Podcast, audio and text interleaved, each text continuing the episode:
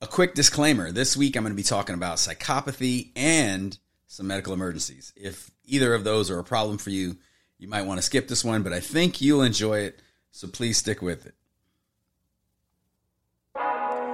What is up? Good to see you. Welcome back to Side Piece Season, hosted by me, Enero. And this week I got another great show for you. Today's episode is about the good parts of psychopathy. I call it psychopath ish. That's I S H. So, that said, let's go. So, what are the good parts of psychopathy? The best parts, in my opinion, one, incredible focus on accomplishment of the goals. Two, fantastic emotional regulation.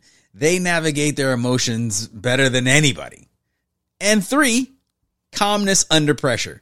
These three are amazing. They're invaluable mm-hmm. traits to possess in a relationship, any relationship, but also in just about any situation. Can you actually achieve a psychopath's functional levels of focus, performance, and control? It's a fair question. To quote my nephew Oliver, of course you can. And interestingly enough, you've already been doing it. Fire drills. So for a fire drill, uh, evacuation routes, sadly, active shooter drills, any emergency briefing you get on planes, trains, or ships, every single one is designed so that you remain focused, calm, and definitely don't panic in a situation that would normally have you terrified. So how do fire drills even help? Most of the time, you're not even paying attention. You're on your phone, you're texting, you're not taking them seriously. It's all a big joke. And that's exactly part of the reason why the training is so effective. You're totally relaxed. So everything kind of sticks. There's no pressure. There's no, nothing to detract from you remembering these steps. They seem simple and mundane and actually boring. It's perfect. Researchers know that as the stress and emotions increase, your reasoning and your other cognitive skills decrease. So the way to combat this is to have a plan in place before things get wild. Having a plan in place is helpful even when you cannot carry out the original plan. So let's say the plan calls for you to exit through door A, but door A is blocked, locked, something's going wrong. Your brain will automatically switch over to start looking for a different exit because it's been trained to get out. That's the hack.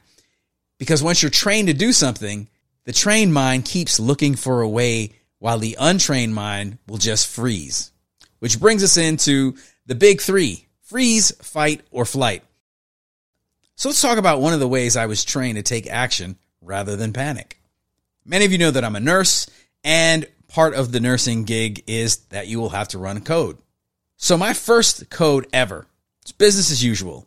I'm sitting at my nurse's station between my two patient rooms, freezing my ass off.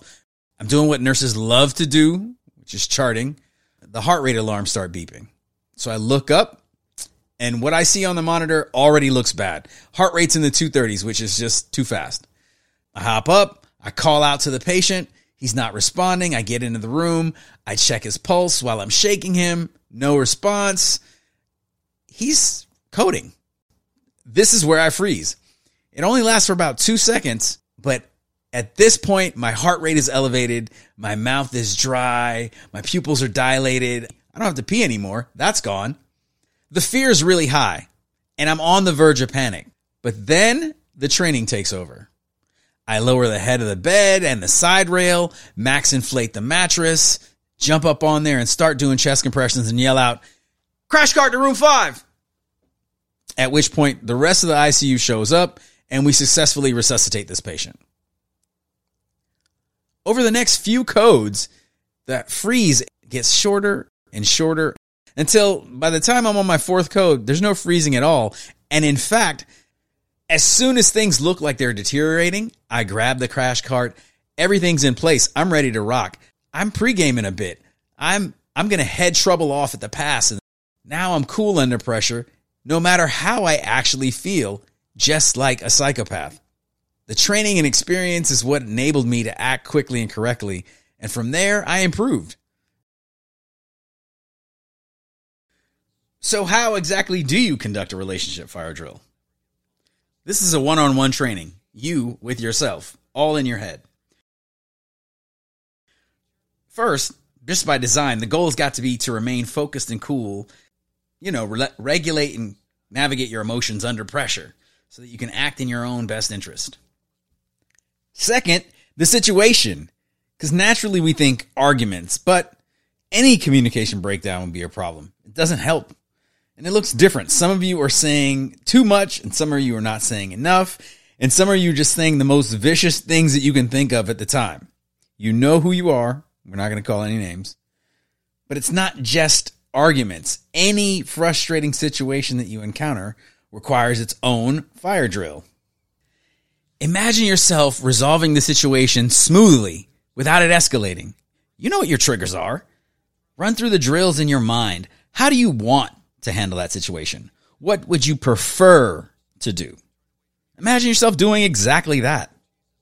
Imagine yourself ignoring the trigger, not even worrying about it, not allowing it to get you ramped up. And then when the situation comes up or one similar to it, you already have a plan in place. Your response is set. And just like a regular emergency situation, if you can't do exactly what you planned, your brain will invent a plan B right there on the spot. It's not sexier than that. It's just simple, and simple is best. But simple does not mean easy. If there was a side piece season couples boot camp retreat, we would really, really drill down on these relationship fire drills for you to practice. You, in your mind, mentally seeing yourself successfully navigate this situation, right?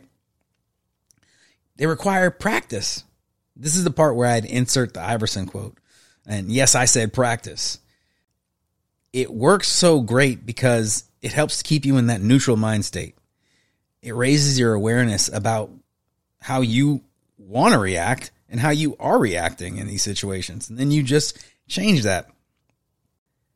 Actually, what also should be happening is the trigger shouldn't be happening as much because your partner should have been aware that, hey, there's a problem and I need to change. And if they don't, you probably need to ask yourself a whole different question.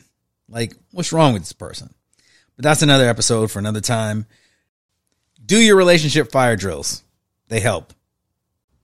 I know some of the true crime people that only came to this because it said psychopath ish and they were thinking it was going to be killers and all that stuff. Nope. Sorry. And for those of you that feel like I did a bait and switch because I did tell you what you needed to know. To act more like a psychopath acts in certain ways, you need to have a mental exercise that you do where you prepare yourself for this distressing, infuriating situation. And then once you have that in place, run through it a couple times. Maybe once a quarter. I don't know how bad your situation might be.